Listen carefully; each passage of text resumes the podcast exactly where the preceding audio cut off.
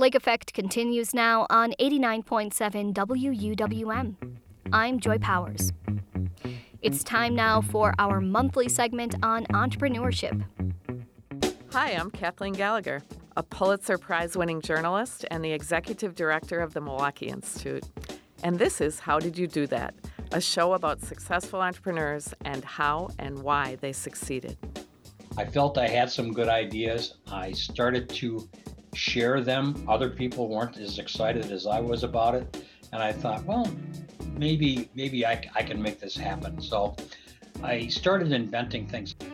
Robert Jordan spent 20 years as a trucker, driving loads of cheese and other dairy products across the country. Over the miles, he educated himself by listening to books on tape and spent hours thinking about how to solve some of the problems he encountered on the road. One of those problems was the enormous cost and environmental damage related to idling when truckers run their engines all night at truck stops and rest areas to warm or cool their cab while they sleep. Robert invented a way to harness power from his refrigerated trailer and store it in batteries for later use. That technology was the foundation for Idle-Free, a company Robert founded in 2003 and successfully sold in 2014 to Phillips and Temro Industries. Robert, welcome to How Did You Do That? Well, thank you. Glad to be here. You grew up on a dairy farm in Waterloo, Wisconsin, and began your career in the restaurant industry, landing a job opening restaurants for TGI Fridays when you were in your 20s.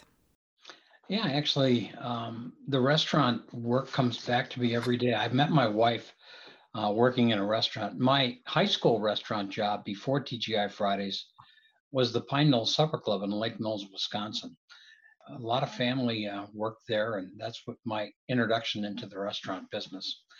Um, I got married. I married my wife, who we met. We met married very young, and I was 20 years old. My wife was only 19, and uh, we were on top of the world, and uh, both worked in the restaurant business. And I decided to take a job with her brother down in Louisiana, and he worked offshore as an electrician's apprentice, and that was my first introduction into electricity.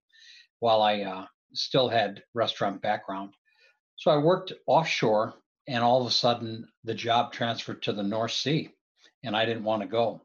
So I jumped back into the restaurant business in New Orleans, and uh, TGI Fridays was hiring, and they hired me to run uh, a kitchen in New Orleans, and very shortly to become a store manager in their training department in Dallas, and then start opening restaurants for them throughout the United States until 1987. when in California, I decided I don't like this anymore. We had two young kids, and we decided to move back to home, Wisconsin. You came back to Wisconsin and began working in what you thought would be a temporary job as a trucker. I worked for Ryder Ryder on the Beltline in uh, in Madison, Wisconsin. I delivered newspapers. So Ryder also had a division where they had tractors and trailers. So they liked me as a straight truck driver and they asked me if I'd ever driven a tractor trailer. I said no, but there's a first time for everything. And they needed me, they needed someone to run a trailer down to Miami. And I said I'd never backed up a trailer before. And at the time, you didn't need a special CDL. All you needed was a chauffeur's license. And I had one. So they said, well, there won't be any backing. Take the trailer down there. So I did. So I drove a, drove a tractor trailer down to uh, Miami and came back without a trailer. And ever since then, I was driving a tractor and trailer. I need to ask, how many years did this temporary trucking job last? 20. 20. It started off as a uh, temporary trucking job and ended as a trucker of the year in 2006 for me. Before we get to that, let's explore this. You didn't go to college, but you used your time on the road to get an education. How did you do that? Yeah, I felt, um, you know, uh, being married young, immature, thinking you're on top of the world. I, I really thought I had life by the horns, but as soon as I started having children, my wife and I realized I really needed something else in my life. And this, uh, the restaurant business wasn't it for me. Trucking certainly wasn't going to be it for me.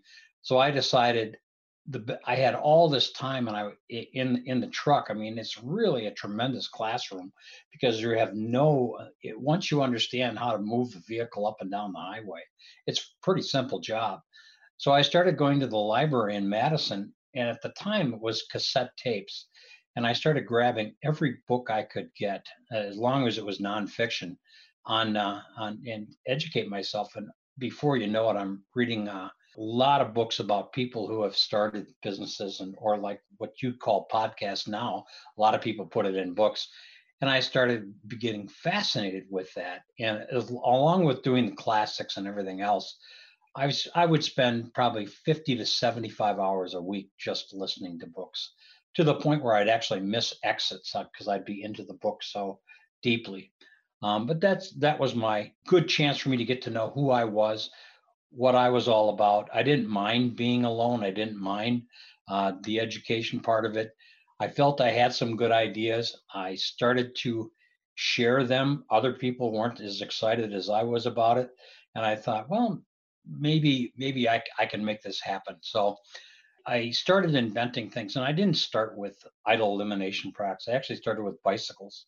I needed a way to exercise, and I needed a bike that I could take with me. So I, I would take a standard bike and I would convert it into a bike that I could take apart and put back together so I could store it in the truck quickly. So, anyway, I st- was fascinated with mechanical things, um, very frustrated with pulling a refrigerated trailer. By the way, along the line, I decided to buy my own truck. You bought your own truck in 1993 and figured you could save money if you didn't idle the engine all night to keep the cab warm. But then, how did you stay warm? Yeah, well, I started knowing that I had a refrigerated trailer behind me that was always running. So it has its own fuel supply, its own diesel engine, the refrigerated trailer, its own electrical supply. So knowing that I had all those, I thought, well, I'm gonna I'm gonna take the energy from the alternator on the reefer and send it to the truck. So, just to clarify, reefer is short for refrigerated truck trailer. Correct. So, you basically have three different types of trailers on the road today. Those that they all, the two box trailers, a reefer trailer and a box trailer, look alike, except the refrigerated trailer is insulated and has its own refrigeration unit on the front. How did you use the refrigerated trailer to warm and cool your cab? So a refrigerated trailer is like your refrigerator, and the the motor on your refrigerator comes on whenever it needs to adjust the temperature of the reefer in the in the, of the of the load inside. So in the case of most refrigerated trailers, you're looking at a 53 foot trailer, 102 inches wide, 10 feet high. There's a tremendously sized box. It holds 45,000 pounds of food. And there's a lot of work that it has to do throughout the day. So it, its engine is running at least 50% of the time. So during that 50% of the engine runtime, I figured I would grab the energy that it was producing, the electrical energy, not the mechanical refrigeration energy, and store it in the truck. And then I would use that for heat and air conditioning. So initially, um, uh, I only had 250 watts to play with. What I used for heat was I used a light sourced heat uh, you'll notice today that our society is turning to LEDs. And the reason why we are is because the incandescent lighting of the past created more heat than light. So I initially used light uh, as, a, as a heat source. I would put the light under the bunk and I would move air across the light and use that to heat my bunk. You began to see yourself as an inventor you'd realized you could use energy from the refrigerated trailer, and you invented and patented the Reefer Link, an electrical relay that would charge batteries from your refrigerated trailer while you were driving. So you entered that and the system that drew heat from lights into a contest. Tell us about that. Yeah, that's and I also entered the heater I was just discussing. So the I didn't get a lot of support locally for what I was doing. In other words, I didn't get the confidence I needed to continue. I needed someone else to say, this is a good idea. So I put the Reefer Link and my light system in a contest in Minnesota called the Minnesota Inventors Congress. I won three gold medals on the same day for the products. And that gave me the confidence that I needed to go, you know, I'm probably an inventor, not just a truck driver. And so the New York Times found out about that and they did decided to do an article on this trucker, a non-educated guy that won this uh, contest. And uh, Michael Eady's a uh, a writer for the New York Times, now retired, living in Texas. Him and I became very close, and he spent 30 days calling me almost every day, asking me what I was doing, and did an, an outstanding article about what I had accomplished as a as a truck driver When he wrote that article, you'd already launched your startup, Idle Free. You'd won the Minnesota Inventors Congress contest, and you'd been named Trucker of the Year by Overdrive magazine. All of that played in, right? Yep, correct. And then uh, I decided I had a friend named Michael. Uh, Michael, my attorney from Sun Prairie, said, "Look, you should really turn this into a company, not just make a few systems now and then and continue trucking. Why don't you just go ahead and start a business?" So he said he would help me get funding. So that's where a bunch of investors from Wisconsin, Michael set them up, and Ken Johnson from uh, Kegonsa was the best pick for us. And he gave us a, a million dollars to get started, or originally invested, I believe, between six hundred thousand and a million dollars. In the early days of Idle Free, you were driving your truck and selling your products to other truckers on the road. Uh, oh, for context, I should say that Ken Johnson became one of the driving forces behind Badger Fund of Funds, where he's now a partner but back then, what happened when Ken got involved? How did that change the way you were running the company? Well, it allowed me to not focus on not having to have uh, treated as a part-time job. Uh, I could uh, lay out a plan where I could actually hire people to help me manufacture because I was manufacturing in the back of a trailer.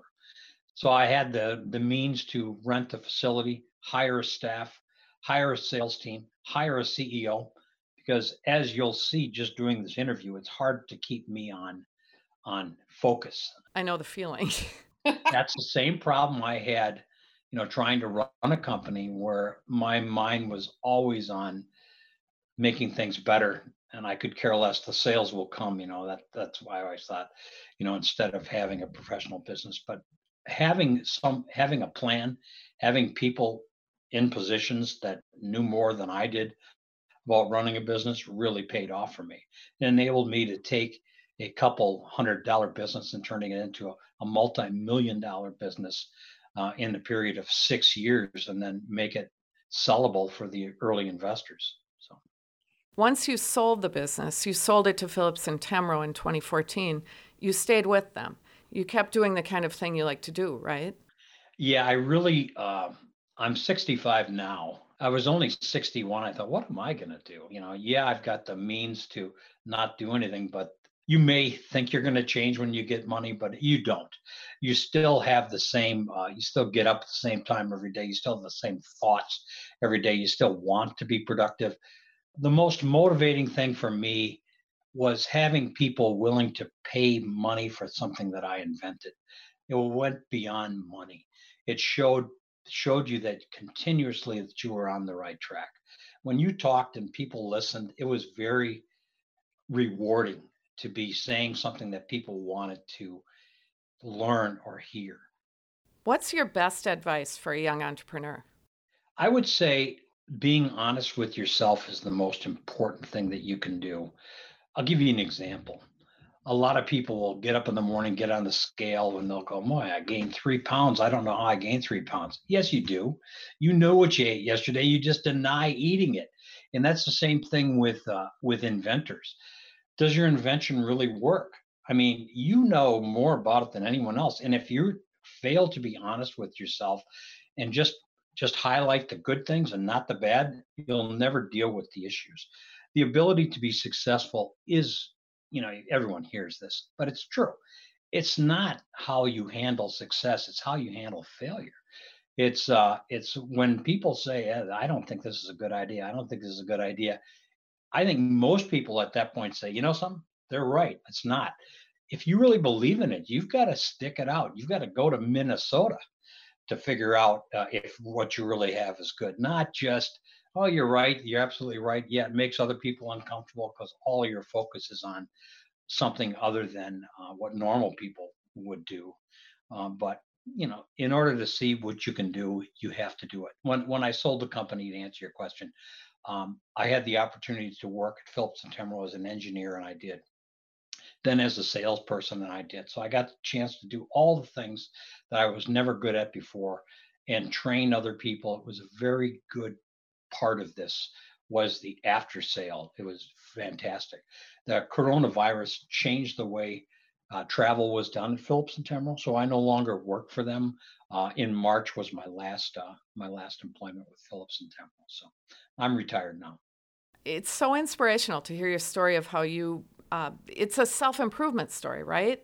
How you kept getting better and better and fulfilled your dreams. Absolutely. And then to hear, you know, setting up a, a business and having employees and having them um, see them grow is also unbelievably rewarding and a big part of uh, my life. I mean, I don't consider my life over. I mean, this is, I'm still uh, really, really getting into other things. If I am, and the other advice that I would give people is the device that I created was mine and very passionate about it, but the market's very small for something like that. There's only 300,000 new trucks a year that are manufactured. So if I had to do this all over again, I'd go, what is a small, something smaller that touches more people, uh, a frisbee as compared to a machine? You know, something that millions of people touch, not thousands of people touch. Well, Robert, hopefully there are entrepreneurs listening who are inspired by your story. Thank you so much for sharing it. No, thank you for the opportunity. You can read more about this story and find links to resources by visiting WUWM.com. You can also explore episodes of How Did You Do That at WUWM.com, at the iTunes Store, or wherever you get your podcasts.